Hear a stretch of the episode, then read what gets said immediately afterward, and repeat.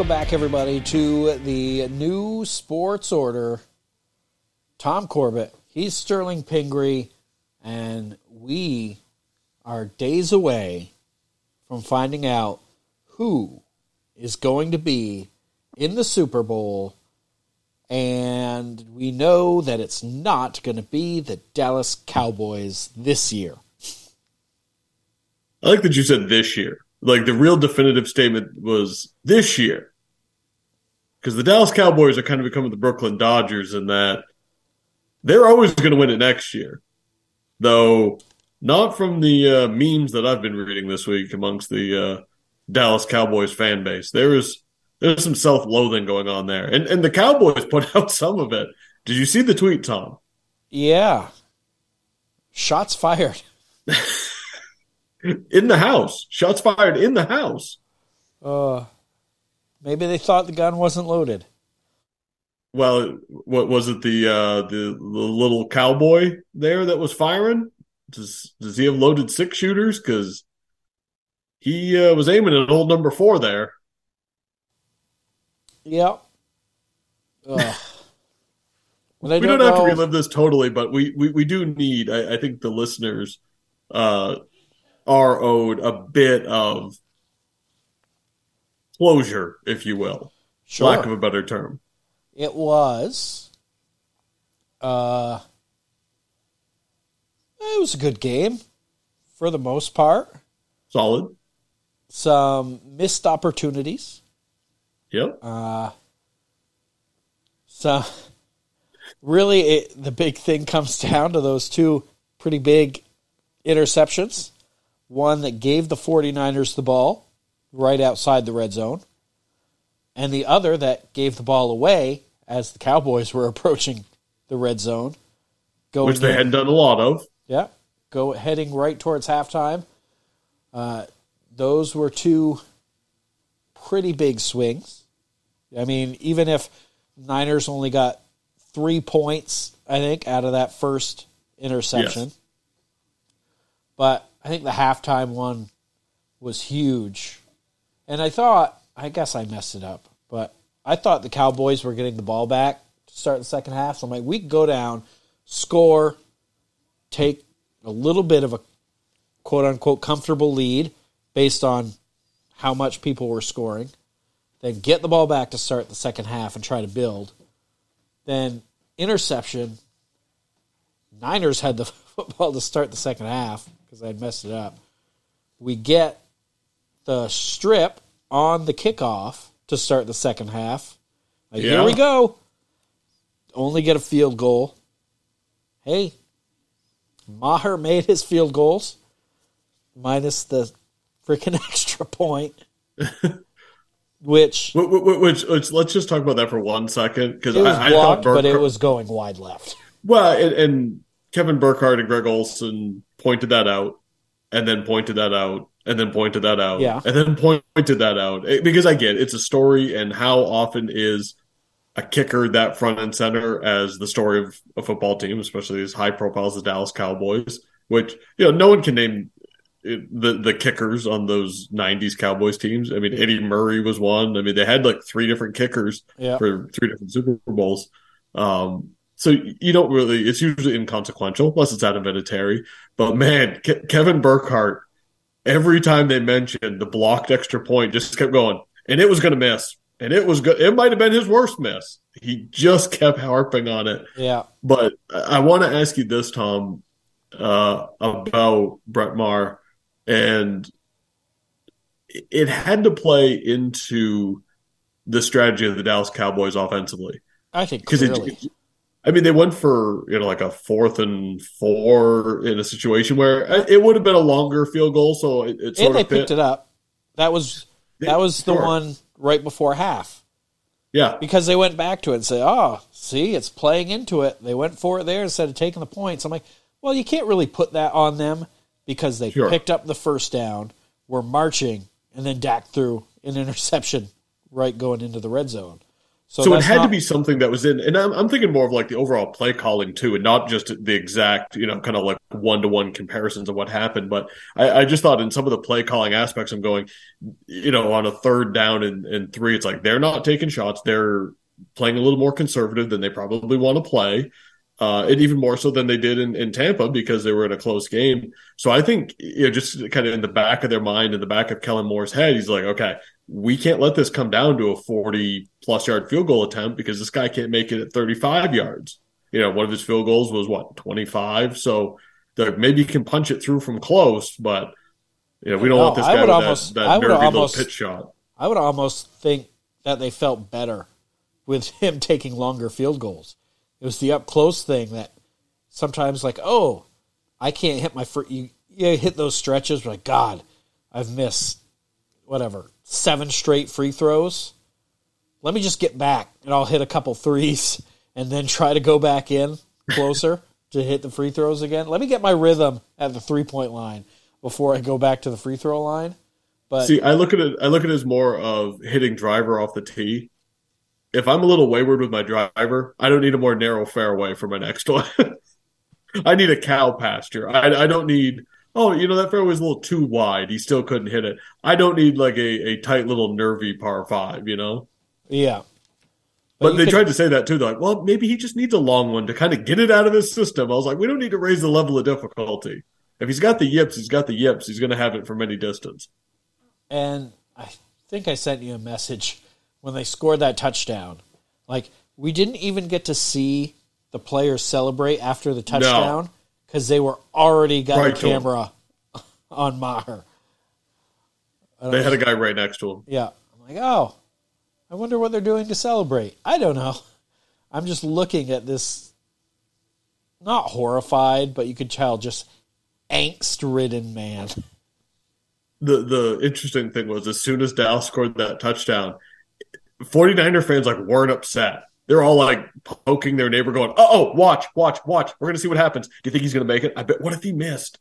Every one of them did that. Like there was no booing. It was not quiet. Like the stadium got louder after they scored. Not something that you see uh, in San Francisco very often, but it, it was, yeah, certainly a unique scene in that way. Were you? What was your expectation, confidence level going into this game? You know, scale of one to 10, 10 being we're about to beat the Houston Texans. Well, okay, I mean, you beat the Texans by a lot, but like most teams. Like, what was your confidence level going into this game? Because I want to kind of judge where you are as a Cowboys fan in terms of, like, I thought this, you know, certain teams. Uh, talking to my friend Troy all week, he's a Buffalo Bills fan. I mean, he's shell shocked. He he thought this was the year. He he really thought that this was going to be the year the Buffalo Bills won the Super Bowl and put it all together. Are, were you there, or no. was this kind of? I thought sort of unexpected. Made a little run. We got beat by a good team. This is like a divisional round Cowboys team. I'd say I was a solid five or six. Yeah. I liked the idea, and we saw it early in that game. I'm like, we could put pressure on Brock Purdy that he has not seen in his first six starts. And you did. You you 100% did. Yeah. You you predicted it last week and I mean, Demarcus Lawrence was outstanding. Micah Parsons was pressuring him almost every play. Uh, Vander Esch, I didn't think was as good as he was against Tampa Bay, uh, but was still kind of all over the field. But yeah, that, that front made his life miserable. And I thought, okay, this is the recipe, and this is how this is what it looks like when Brock Purdy loses a game yeah. for San Francisco. So I was like, okay. So yeah, I was probably somewhere around there, but I was also, you know, realistic. You can look at the entire season where ooh, we destroy the Colts by 200 points. And, and then, you know, a couple weeks later, Sterling's texting me at halftime saying, You've already lost because this Texans game, you're losing to the Texans at halftime. Counts as a loss. And Dak has been incredibly inconsistent all season. Big games, little games, medium games. I, I think the big thing is and why it, it, seemed more startling because I, I, think you're right. This was a team that you could see making the divisional round, but that's kind of where they are. And, and when you're a, you know, I, I, think south of a three seed, you know, if you're a four seed, a five seed, a six seed, getting to the divisional round is sort of slotted where you should be. You know, yeah. if you look at it from a ranking standpoint, one should play two for the conference championship. If you're anything below that, you know, you're kind of a wild card or divisional team, and, and that's what they should be. The issue is that they played so well in Tampa, and they got their first road win in 30 years, and they look so dominant, putting that team out to pasture that it raised the level of expectations to, I think, unreasonable heights.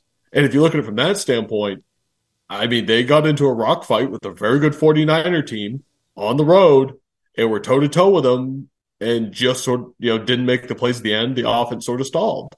Yeah. I mean, like I said, I think I was a little more realistic because I'm starting to get into a pre 2004 Red Sox mindset when it comes to the Cowboys, where mm. I expect it not to work out in the end until the shoe's about to drop at all yeah, times until proven otherwise.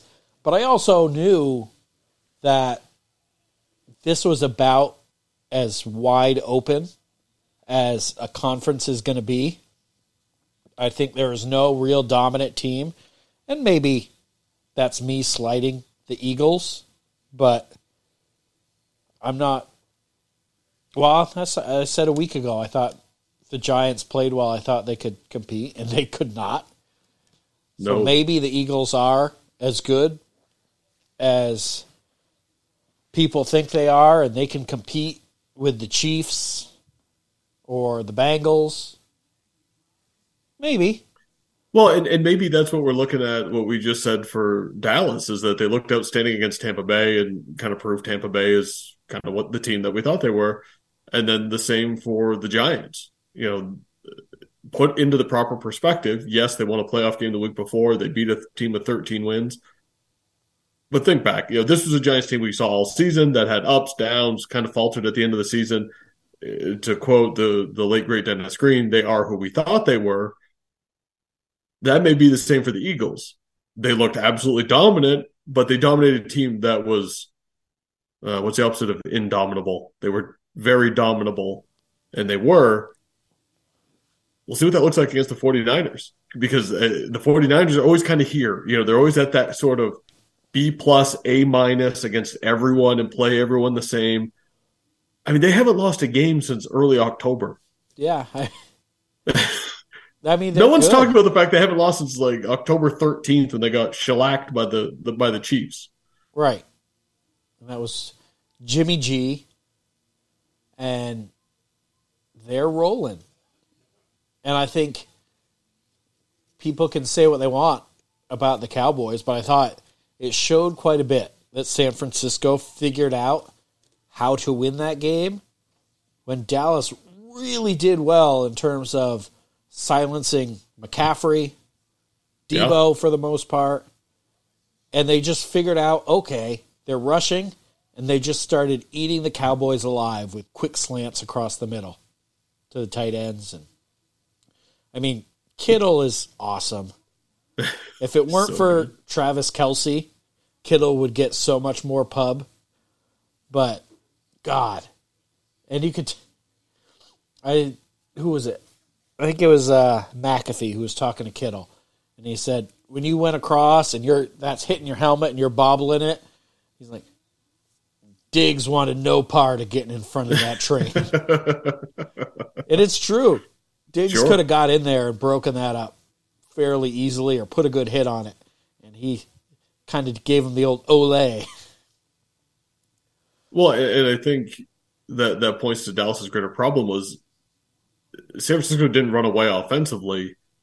It was that the Cowboy offense just didn't generate yeah. really anything in the second half. Um, and part of it, Tony Pollard goes out with the injury, and that sort of derailed him. Uh, I was listening to Albert Breer today, and he doesn't expect Zeke Elliott to be back with the Cowboys next year. You know, so we're looking at easier you know, said than than done. Sure, with sure. What he's got left, and then you, you're also going to be okay.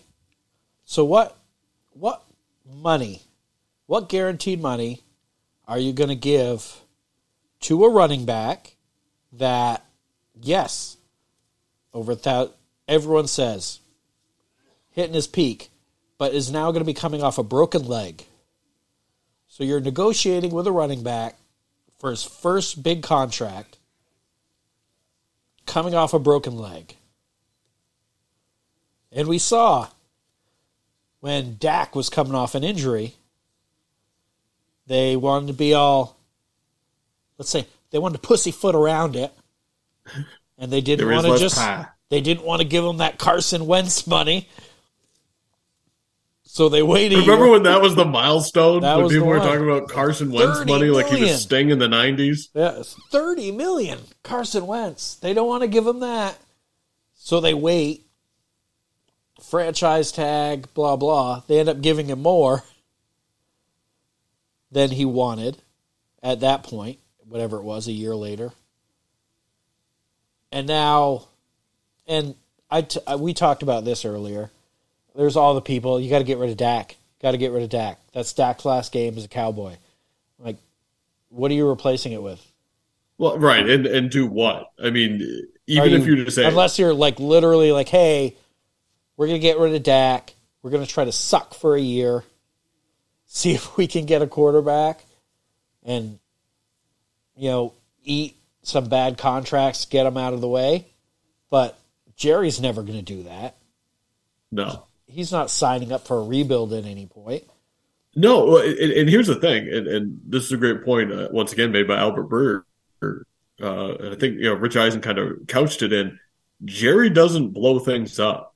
No, you know, you, you think of him as being this, you know, Arkansas oil tycoon, but he doesn't blow it up. You know, he he adds extra years to coaches' contracts. He, you know, he kept Wade Phillips for extra years and Jason Garrett for extra years and kept Dave Campbell around when he didn't necessarily need to. He's not going to make a rash decision because what's the alternative? yeah, I mean, I honestly think that if, if Jerry Jones had the chance to go get Lamar Jackson or Dak Prescott right now, he would stay pat. And if you're going to do that, you're not going to just cut him and play Cooper Rush for a season and try to get Caleb Williams a year from now. Yeah, I mean, like I said, what are you going to get? Oh, Lamar. Like, really? You're going to give up Dak and Baltimore's going to want multiple first round picks for, Sure. You- You're probably talking three to four years of it. right, for a guy also coming off injury that's had some injury concerns that you're going to have to pay even more money than you're currently paying Dak Prescott. Oh, it, it is not an easy move to make. I mean, as much as teams say that you know they want to move on from their quarterback, it's like okay, well, you know, where do you find the replacement? And the guys out there are Derek Carr, they're Jimmy Garoppolo. Uh, Yeah. yeah, there's not that much out there. That's why I think you know whatever happens with Lamar Jackson is going to be fascinating because there could be a team, and you know maybe it's the Miami Dolphins decide, look, it's not Tua. We don't know what his health future is we need to go get Lamar Jackson. We need to go get Tom Brady. We need to, you know, Aaron Rodgers' name's going to be put out there. I, I don't see him leaving Green Bay. Um, you know, there, there could be some veteran movement there, but th- there just aren't better options. If you, I, I paint it like this, talking to a friend of mine who's a, a Giants fan with Daniel Jones. I said, you know, a week ago they were talking Daniel Jones getting forty million a year. I said, are you still in for that? He goes, yeah, because what else? What else do you go get? We've seen what Daniel Jones does. We've seen how he works with Daboll. Daboll seems to like him. Yeah, free You know, agent. even even if you say that he is a B quarterback, what are the chances you're going to find another B or better quarterback right now this year? You know, going to 2023, yeah, unless you have a top five pick. Yeah, high end free agent quarterbacks being free agents is not a thing. It's not the No. NBA where every two years LeBron is a free agent and he's going to tour and see six different teams and woo with me and woo me. That's not a thing in the NFL. High end free agent talent doesn't really happen, mainly because of the franchise tag. Well, and, and we just saw the most veteran quarterback movement we've ever seen in the last two years with Matt Stafford, Russell Wilson, Matt Ryan, you know, Carson Wentz is the NFL equivalent of LeBron James moving every two years is Carson Wentz right now. Just every year goes to another team, and you know they end up losing first round draft choices to get him. Uh, but you look at where Seattle is now after getting rid of Russell Wilson, and you see where Denver is and taking Russell Wilson. Um, you know these other veteran quarterbacks that have moved, essentially you know, they're leaving this wake and this dearth of draft picks behind, and the other team's looking way better. So you really got to be careful. So if you're the Dallas Cowboys, are you going to trade you know Dak for you know some picks, and then you're going to go take those picks and all your other ones and go all in on I don't even know who at this point, you know, who is a yeah. sort of mid mid level guy that might even be available unless someone's trying to get out from under one of those contracts. I mean, God, could you imagine Mike McCarthy and Aaron Rodgers back together in Dallas? No, no one can imagine yeah. that. Remember Actually, when they you know, it, remember when they played this this season and Aaron said a couple nice things like, "Yeah, you know, looking back, wasn't bad." That was that was his like reminiscing niceness. Like, well, it wasn't bad. Somebody said two years ago, and he absolutely roasted him over a spit. You know, we might have just stumbled on it. Who, who says no to this? You are the Dallas Cowboys. You have Dak Prescott, and the Denver Broncos call you. They say, I "Look, say no. let's let's just I say no. do a quarterback swap." I say no. You know, let's ride. Uh, yeah, I say no. I say no quickly. All right. So the NFC Championship, 49ers traveling to Philly.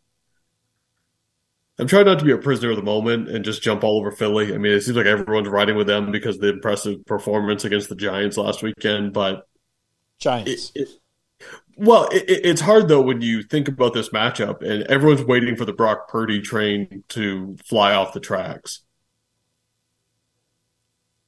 I don't want to be the one that says like, oh yeah, it's going to be this week because I think there's a cottage industry of people saying this is going to be the week that Brock Purdy falls apart. This might be the week that it falls apart. I think the front think seven so. of the Eagles playing at the Linc outside should be probably coldish weather, could be wet. You never know. Um, yeah, it's a tough. I mean, I just keep having flashbacks to 2017 in that Vikings team that went into the Linc in the NFC Championship game and just got run out of the building because that's what it looked like this past week against the Giants. Like we said, it's the Giants, but man, I don't know. Eh, you know, the, the Niners are a lot tougher team than that Viking team was, or, or obviously this Giants team uh, this past week. But man, I don't know. If Purdy has an outing like he did against Dallas this past weekend, I don't see them winning this game. I don't see how they could win this game with that. They, they think, couldn't overcome that. I think he was, and he was on the fit. We talked about it. I think Dallas was hammering him early in that game. And there was a moment, I think it was towards the end of the first half, he threw one up that should have been a Diggs interception, and yep. he was gone. And Diggs dropped it. And you could see Purdy just take the big, like, yep. kind of look around. And maybe that's a sign that he is geared up and this is just destiny right now and it's all going his way. And maybe, like you said, it's on the verge of the wheels coming off. I think I'm very interested to see because I think the Philadelphia offense is very much all like gas pedal to the floor, just go big shot, big shot, big run. They're not necessarily chewing. And no, they're a snowball rolling downhill when they're going. Yeah, it's big shots to AJ Brown. It's Hurts taking off, and I think this San Francisco defense. I'm fascinated to see kind of how they do, and this could be like the cherry on top of the DeMeco Ryan resume as I think they said he's got three interviews this week for head coaching jobs, which yeah, and, like, I think he he, that he canceled a, a couple last weekend. I think that's a lot going into the biggest game of the year for him, but I think probably a lot of it's probably Zoom nowadays. Yeah, I think most of them are, especially for guys that are still in.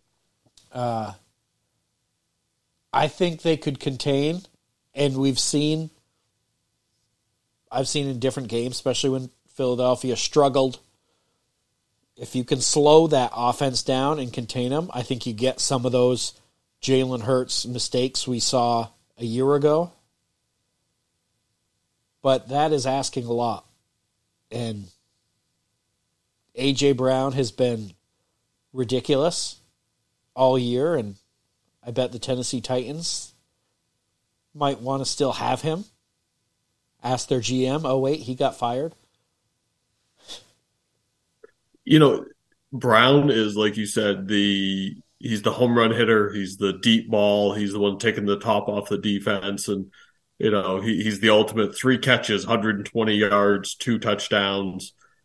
But man, DeVonta Smith does not get the acclaim that he deserves for being you know, kind of an elite one. It's sort of like Waddle in, in Miami is you know that he's there and you know that he's a contributor, but you know, watching that Eagles team, I mean, it was DeVonta Smith that was really creating havoc. Him and Dallas Goedert were, to me, the most impressive pass catchers because AJ Brown was sort of absent in, in that offense. They were running the ball at will. They were doing kind of everything they wanted to. Sirianni's mugging for the camera and really hooping it up, which kind of annoyed me. Did that annoy you watching that? Just, I know he's kind of a division rival head coach, but and maybe it's 20 plus years of watching Bill Belichick the stoic on the sideline, but watching Sirianni like chest bumping his assistants and you know nodding and clapping on the sidelines and you know showing human emotions, something about it just kind of rubbed me raw. Yeah, I mean, obviously, I can't say I'm completely unbiased, but I think, and that was the big thing. Remember his press conference last year? Yeah his introductory one, and he was awkward as hell, going crazy. I think that's just kind of who he is, and it's one yeah. of those like it's great when you're winning, and if you're not, those players, God, this freaking well, guy. So you know what it is. You, you, know exactly the the te- and this hasn't. I haven't heard this comparison anywhere this week, but remember when Josh McDaniels went to Denver yeah, he's fist pumping on the sidelines. He's running on the field. He's back slapping. I mean, and they started out like I don't know four and zero oh or five and zero, and they beat the Patriots in overtime. And I mean, he, I just remember him fist pumping at midfield like he was Jon Gruden, Super Bowl thirty seven. And then they started losing, and no one to hear it. And everyone's using those shots of him, you know, pumping his fist against the Patriots in Week Three, and they're going, "Yeah, this got old quick." The Sirianni thing, you're right. It, it seems genuine I don't know. It just kind of. Plus, he sort of looks like a guy I work with. Nice guy, but Nick Sirianni looks like a more tired version of the guy I work with, and I just can't get over it. So, um, just kind of rubs me raw. But uh, so, what do you think? What, what's what's your prediction? You, I think I'm going Eagles. I think if San I want to go Niners. Niners feel like the responsible pick, but I still. This is where I'm finally going. I don't know if Purdy can get this one done. I think if San Francisco wins, it's a rock fight like it was with Dallas. It's, you know, 19, 15 to 12. Yeah, 19 13, something like that. There's despite a fumble recovery much, touchdown. Despite how much they what really were pumping up Brock Purdy on the podcast. Like, look at this 35 points per game since he took over. It's like, well, let's look at the teams he played. And Christian McCaffrey joined around the same time, and yeah, they got uh, healthy with all their weapons. And Right. Not. I'm not a Garoppolo apologist or anything, but Christian McCaffrey kind of makes a difference.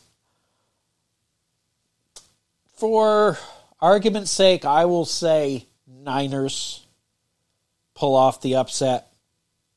I think a cold Philadelphia might even suit San Francisco better than Philly itself. Not that's not true because against the Packers. Yeah, that's you not know, true. That, that's what the argument is that the Niners are more suited for Lambeau in the cold weather than the Packers have been the last several years. So I think that's a good point. Though I mean, Philadelphia in Philadelphia has got probably about as much of a home field in terms of the fans and the energy is anywhere. Eh, I'll take the Niners by you know three. Yeah.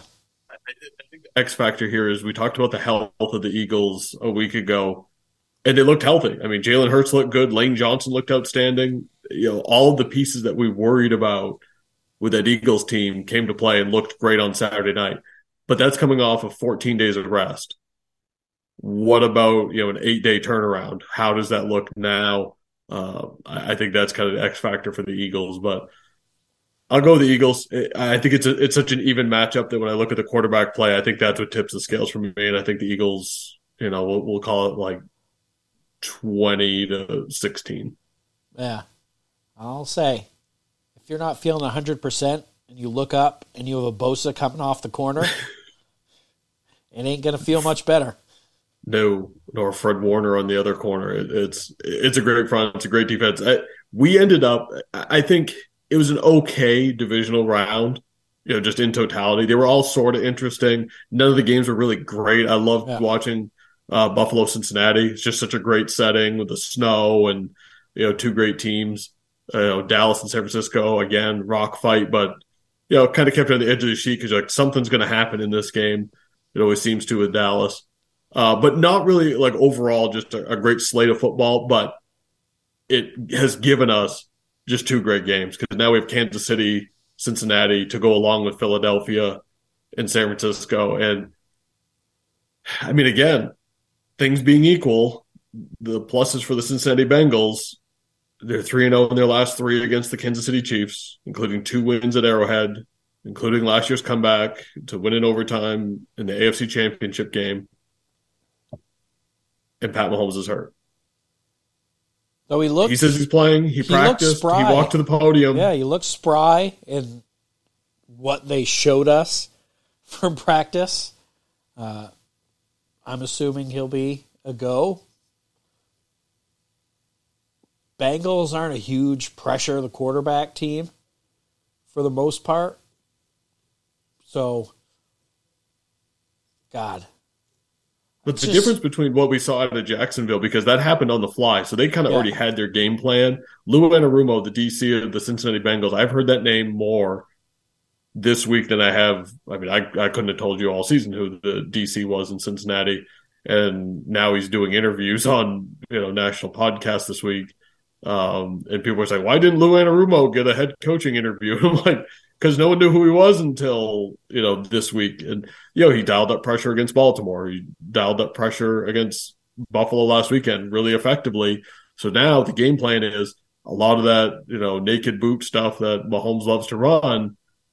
It's not the threat because he's not going to take off on you. So you can kind of stay home. So I think not only the pressure that they can bring and selectively bring, but as we talk about tight ends, they held Jason Kelce the, they held uh, Travis Kelce without a catch in the first half of their game this year and held him to like his lowest output of the season.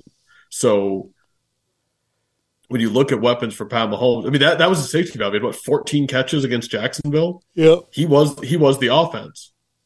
So I mean, I, I don't know. I think game planning for an injured Pat Mahomes, it's not going to look as good as it did against Jacksonville last weekend. The old man. Chad Henne just coming in like a rock star. Uh, Huge drive. That that was yeah. the portion of the game where it, it should have allowed Jacksonville to really get back into it, and he fought him back at the gates. I just, with the year he's had, that being Kelce, I don't know if you can slow him down two games in a row like that. Andy Reid. Man, talk about just the difference when he left Philadelphia and everyone was pooping on him, poo pooing him. You can't win the big one. Overrated, all this stuff. Ends up going to Kansas City and completely kind of flips the script a little bit. And they say no one can kind of draw someone open better than Andy Reid. And I'm sure they'll have, much like a lot of the top end teams that know they're going to be in there, they have some looks that they probably haven't broken out the entire season. And this is incredibly hard because, God, I love Joe Burrow, and he just finds a freaking way to win and we talked about it this week, you and I, that I think that game against Buffalo just fully, fully solidified the Joe Burrow is number two, probably right behind Mahomes, and ahead of Josh Allen and Hebert, Herbert.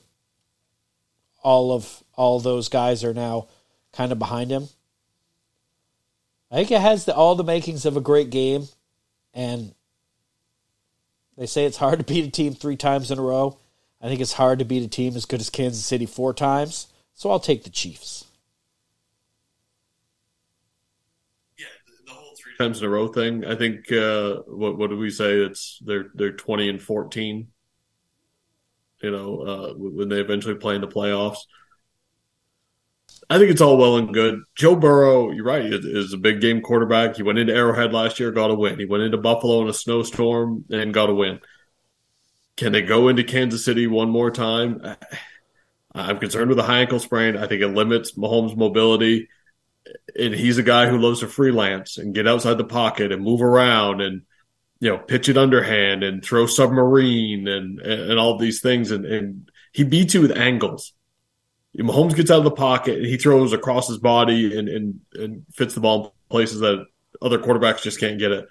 Uh, usually to a wide open Travis Kelce streaking down the field. Can he do that against Cincinnati if he can't move? Can he do all that from the pocket? Can he improvise? Can he switch arm angles? Can he, you know, find those open receivers? It's going to be fascinating to watch because Cincinnati, you know, they they can dial up pressure, but they also have good edge rushers because if they can set the edge, keep Pacheco inside, keep Mahomes inside, I mean, obviously Sam Hubbard and Trey Hendrickson. Um, you know, they set the edge as good as anybody in the league. It's going to be that secondary. Can they stick with those receivers long enough and not let Mahomes just pick them apart from the middle of the pocket? I don't know. I mean, you look at Cincinnati's offense too. I mean, you you, you got Joe Cool out there with. I mean, look at it unit by unit. And Cincinnati's receivers are a lot better than Kansas City. Tight yeah. end is not even close, but you know Hayden Hurst is a fine tight end. He's okay. I mean, he's playing the CJ Uzomah role from a year ago. Can the offensive line? I think this is what it boils down to: is can the offensive line of Cincinnati, which everyone you talk about poo pooing, was killing that unit last week. They were down three starters of a yeah. unit that wasn't even that good to start with. And they kind of pitch a shutout against the Buffalo Bills and make Leslie Frazier's defensive front look more futile than well, yeah, I can't think of what they're more futile than. I wish I had a really good comparison right there, but they, they, they looked awful. Um, but can they do that against Frank Clark and Chris Jones this week? That's going to be the true test is that they can keep those two off of Joe Burrow and, and give him a clean pocket and give him time. If he has time, I think he he can shred this Kansas City defense. But if he doesn't, then I think we got a ball game. My prediction I think Cincinnati does it again. I, I, think we're we're witnessing, you know, kind of the takeoff of a young quarterback and the arguments of it was Joe Burrow the guy in this class. You know, is I think we talked about, you know, via text message, is Pat Mahomes the new kind of Peyton Manning statistical standard? And Joe Burrow is the you know kind of Tom Brady where he's going to get the rings, he's going to get the wins, and in a big game you would kind of rather have him for a full season of stats, fantasy football. You want Pat Mahomes I don't know. There's so many sort of narratives on the line in this game to watch out for that it's kind of more interesting to me in a way that if Cincinnati goes to back to back Super Bowls with a chance to win one.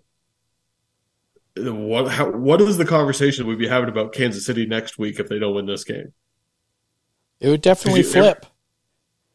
and it would probably start leaning back towards that sure. narrative of Andy Reid struggles in the big games. Well, they've only won one. I mean, in this dominant stretch where they've made five consecutive AFC championship games, they've only, you know, would have gone to the Super Bowl twice. They've only won one. You know, are they wasting Pat Mahomes' prime? You know, I mean, we would see everything from are they wasting this generational talent to should Pat Mahomes request a trade to go to a team where he can win? You know, I mean, we would see the gambit. And you're right. I think some of that talk of Andy Reid would uh, would intensify of well yeah but he's only won one right now they're dominant but you start casting that bright light on it of yeah but should they have won more than they have yeah. that to me is is a fascinating narrative though Philadelphia versus Kansas City, Andy Reid versus his former team. the Kelces going against each other the first time brothers would have played each other in a Super Bowl. There's some kind of fun narratives with that one. Cincinnati, Philadelphia. I mean, that's like a that's like a fever. That, that's what they put together in a, a football movie where they don't totally know the teams, and they're like, yeah, you know, the big game between Philadelphia and Cincinnati. You're like, these uniforms have never been on the same field at the same time, right? Uh, Niners Bengals that played two Super Bowls in the '80s. That'd be kind of a fun throwback. So I don't know. Uh, so I'm, I'm going to say it's Cincinnati and, and Philadelphia, and it's just going to be a really weird looking game. And I had what San Francisco and Kansas City. The Red Bowl again, rematch of Super Bowl 54. So, do we want to quickly hit on perhaps the biggest winner of the weekend? Yeah. The Indianapolis Colts. For perhaps at least having another team in conversation for the dumbest play in NFL history. Given I mean, what, like I mean, what was that? I mean, uh, uh, you're I only mean, it's a one the fact per- that it was the end of the game. Yeah, I mean it's a one percent chance, probably either way, and you could tell Zeke snapping looked like a nice crisp snap right on point. It, it was a good snap. And you I'm could tell they guy, showed but him- Even I'll give him that was a good snap. They you could tell they showed him okay, one step, two step, arms up. They didn't teach him the hands. The hands got a little wide, and they did not prepare him for the bull rush of a linebacker straight at you. I, I think I I think Zeke was ready for the chop club. The way he was holding his hands was he was ready for like like a rip or Yeah. maybe a, like a push pull. I think he was playing the push pull. Uh, he didn't know that uh, he was going to catch the bull rush there It, and uh, it looked get knocked out like Zoltak and Little Giants. Yeah, I was just gonna say it looked like Spike running over the entire Little Giants. Oh, okay. I, I laughed out loud during that play. I'm like, I, I'm just cracking up watching Z get killed, and then not only that, they complete the pass to Turpin, who is their you know kick returner. Did he play what XFL, USFL? Um, I think he was and Canada. then he and then he got obliterated. Like everyone around Dak, it was just carnage. Conf- trying to freaking outthink it instead of like, hey, let's throw into the end zone. Who knows? Maybe Dak just didn't feel like he could get it that far, which would have been a heck of a lot easier if Schultz hadn't completely nonchalantly not catch that ball in Uh, bounds. okay, so everyone's all over Dalton Schultz. I mean, how long was that completion? You know, the, the one where he he only got one foot in bounds, could have Eh, got two twenty feet in. yards. Yeah, it's like 20 yards. I've heard people call it as as much as 30 this week, and people have blamed him for the loss. I was like, if he caught that ball in bounds, it was going to be the line of scrimmage. I think would have been the 45. So yeah, you would have had a hail mary, but you're still talking like a 55 to 60 yard heave Right. from Dak Prescott to even get it near the goal line. So So at least we could have got it to the goal line. Yes, you would have had the opportunity for a hail mary. I, I get, but people have been hammering Dalton Schultz, and yeah, it's a little boneheaded, but okay. I mean, you- you're kind of splitting hairs. Ugh. Yeah, just throw it to the end zone, see what happens. I mean, chances are nothing because that is the one play where, as a defender, you can just absolutely maul the receiver and they're not Oh, going to call a pass him. interference. Uh, Super Bowl 52 ended in a hail mary, and there were two Eagles, and I'm, I mean, they assaulted Rob Gronkowski. And even on the deflection was going to Danny Amendola, and someone had him in just an absolute bulldog to the ground. I'm like, wait, like I know we don't call it on this play, but I mean, I think someone knifed Gronk. Ugh. Like he, Hackashack thought this was too much. Yeah. Uh, before we wrap up, we wanted to have a little fun as it is Royal Rumble weekend for you wrestling fans. Royal Rumble weekend. So we had a couple things we wanted to do. First, 30 quarterback Royal Rumble. Who's winning and who are the two starters that don't get invited? Okay, Let, let's start with the two starters that don't get invited because I, I think I'm almost more interested in that than who would win overall. Um, trying to think. All right, so so who doesn't get invited? I I mean- one whoever is starting for the Indianapolis Colts. Matt Ryan. let's was- let, us say Matt- that let's say that they're yeah okay if their representative is Matt Ryan, he might not get invited. if it was anybody else, they're not getting invited. David, I don't know Sam Ehlinger, uh, at least younger. Um, can Zach Wilson be in? Zach Wilson has to be in it. Exactly. He is not the answer to this question because he is the heel Oh, he's a heel. comes in, everyone boos, all the other guys turn around, look at him, and team up to throw him out in five seconds. yes, Has to be in. yes, yes. Uh, so he's he's in. So, but so he, there's a representative. So it takes like Mike White out. It takes Joe Flacco out. Um, okay, so here's what I'm going to take out, and, and this is gonna. I know this is kind of for fun, but you know, sort of a serious take. Uh, I don't want Tua in. Tua can't be in the Rumble. Fear of injury. Uh, fear of injury, like Shawn Michaels lost his smile, like Tua, Tua can't be in the Rumble. Uh, so so there's what I'm calling one of two. Um, there's so many young quarterbacks. I don't totally know the personality of some. Where I'm like, yeah, you know, like when you talk about a heel, I mean, part of me wanted to say Mac Jones can't be in it, but talk about a heel. I mean, he might might be cleating people. I mean, I he'd be the one that would just roll go over to a group of people and just toss them all.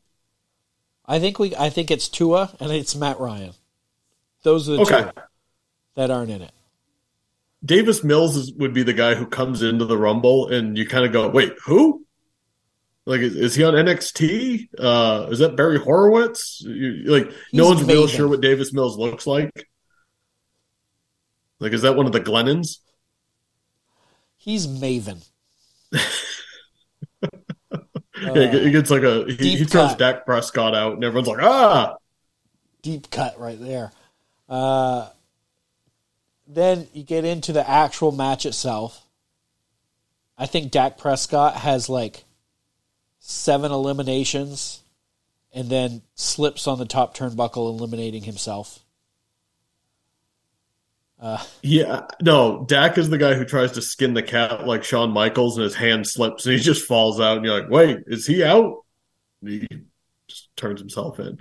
Uh, I don't see Dak with a lot of eliminations. He seems like a, a prime candidate for someone who's going to lay in a corner and just take some forearms.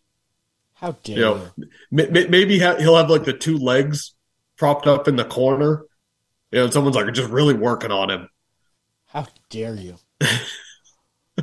Um, All right. Daniel, so D- Dan- Daniel Jones, I don't see uh, in a lot of fisticuffs. let's okay. Let's skip towards the end. Okay, to the, who's there at the end? I think Josh Allen. probably there. I think Brady's there, being sneaky, getting guys to do the work for him. Probably also had like number 25, so he came in late. Like, there's no way that Brady wasn't getting like the Hogan number where he always came in at like 24, 25. Uh, yeah, so Brady's coming in late, so he's Brady's in the final four. Yeah. So I'm saying Brady, Josh Allen. Uh, ooh, I think J- uh, Jalen Hurts might be there. You know, with the with the squats. Herbert. It's Herbert. He might be Too tall. heavy. I think he, I, I think he's he's the uh the I'm trying to think of a good comparison like the tall guy who's like oh he's six ten and it just takes a clothesline lands on his feet like well he's out trying to think of who.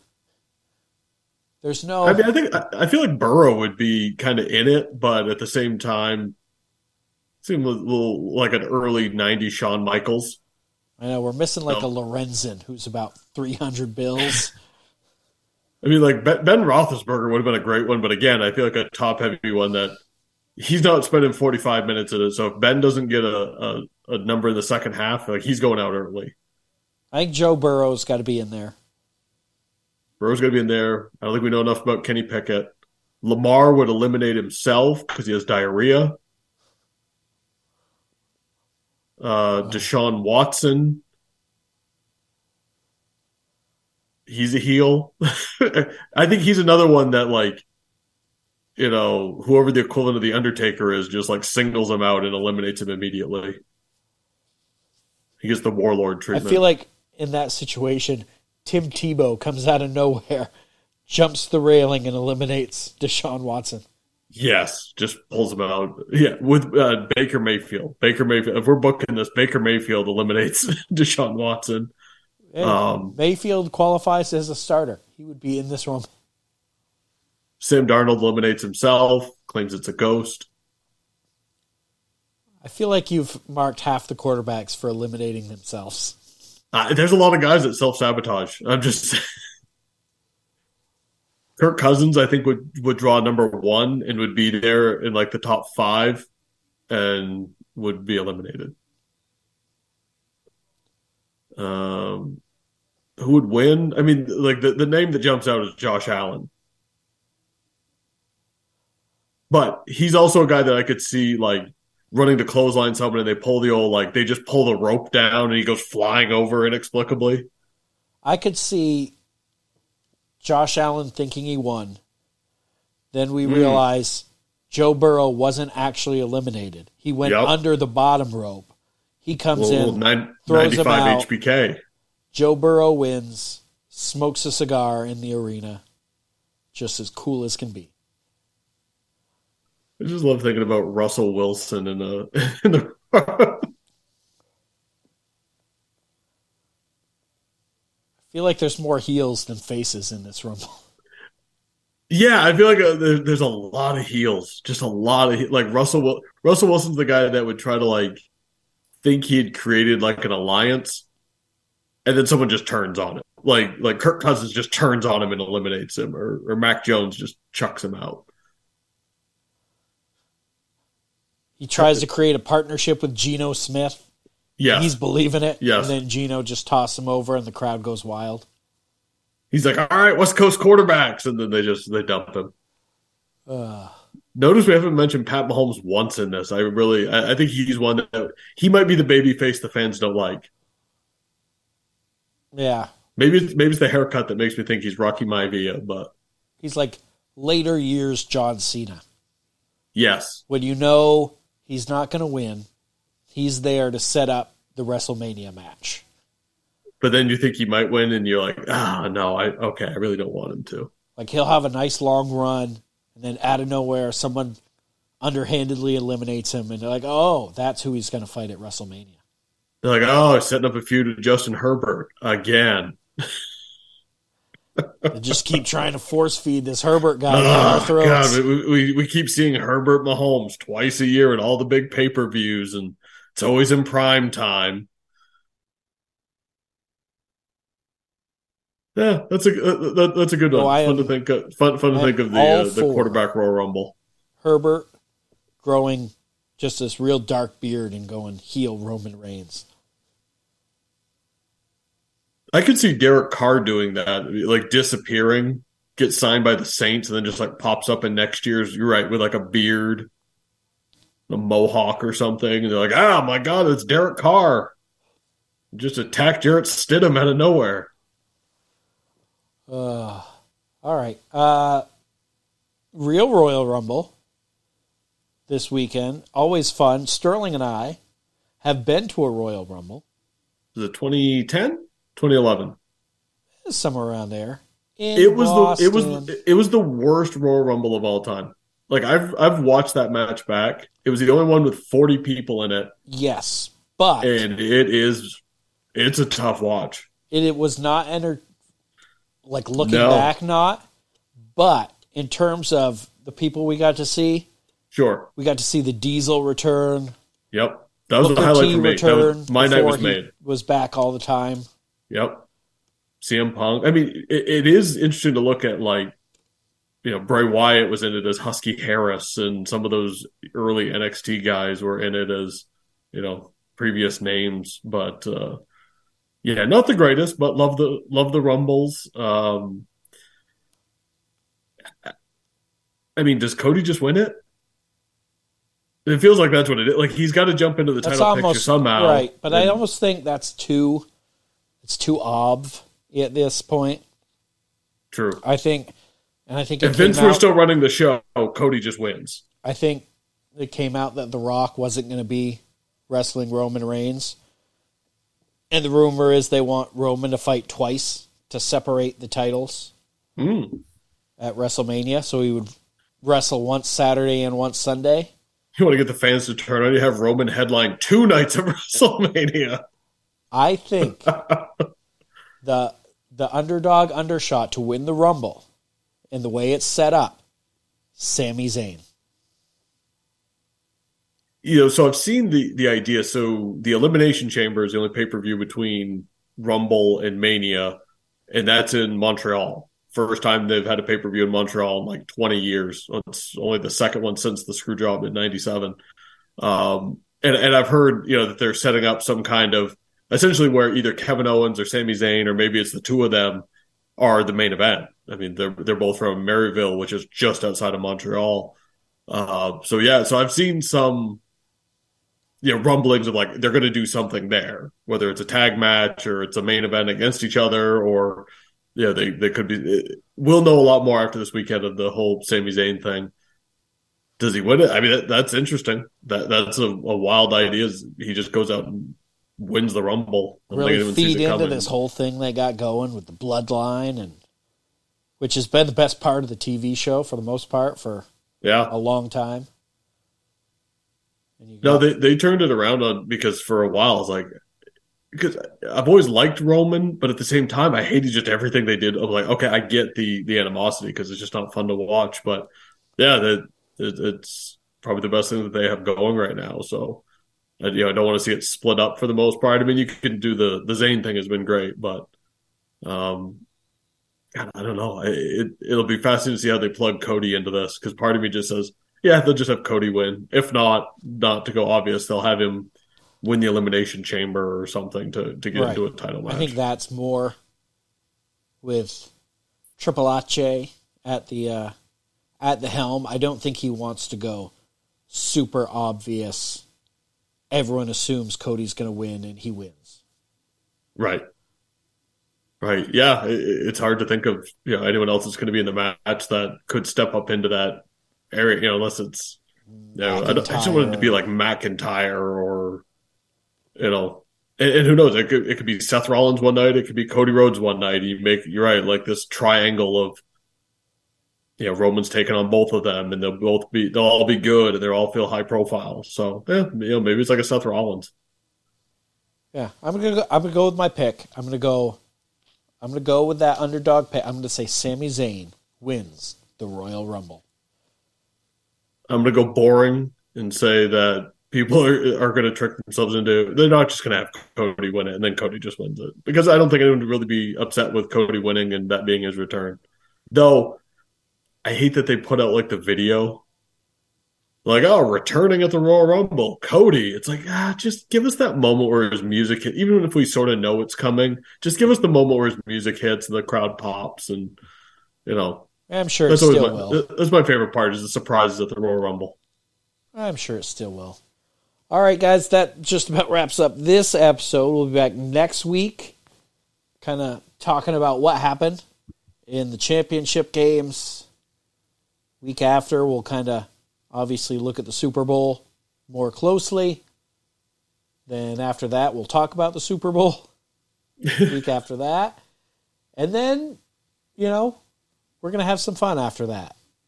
I think there we'll start looking at probably you know Patriots off season, Cowboys off season, but then XFL, freaking wrestling. Who knows? We're gonna we're gonna start having some some meetings here soon. To That little Giants watch along we've been teasing for a while. yeah, the deep dive into Little Giants, the rewatchables on Little Giants is coming. We're gonna What break it down. want. You got to give them what they need. Make sure you check out Sterling's columns on the Facebook page. What is it? New Sports Order on Facebook. You can find it. He's got stuff up, even though the Patriots are done. Looking at the championship games, all that stuff. He'll have stuff going into the off season and around draft time. So, plenty more still Yeah, to well- come. I'll have previews up for uh, conference championship weekend. I'll do a big Super Bowl deep dive before the game. I'll do, and then probably a recap after. And then, yeah, I mean, the new league year starts in mid March, so I'll start a three part Patriot free agency preview uh, with the guys that are going to leave, the guys that might stay, and the guys that you know, kind of on the fence about. Uh, so we'll start that coming up end of February, and we'll roll right into the new league year, and then it's all draft prep. So, uh, yeah, it's it's a twelve month league, Tom. Yeah, but we're we're definitely going to have some fun and get a little outside the box in the off season, or at least that's the plan. Uh, make sure you are, like I said, following the Facebook page, New Sports Order. Check out all the other podcasts, uh, Uncommon Deeds, No Fouls. The Tom Brennan episode just went up for No Fouls. Check it out great episode. He was super excited, told some great stories. For those listening who maybe are big Sterling fans from Maine, he is the uh, he was the coach of UVM for 19 years, including when they went to the tournament and beat Syracuse. Great stories. Has an unbelievable radio voice. It's got it's got some Dickie V vibe to it, and it's it's just fun to listen to. So that's up now, and we'll be back next week. This has been a production of Uncommon Media.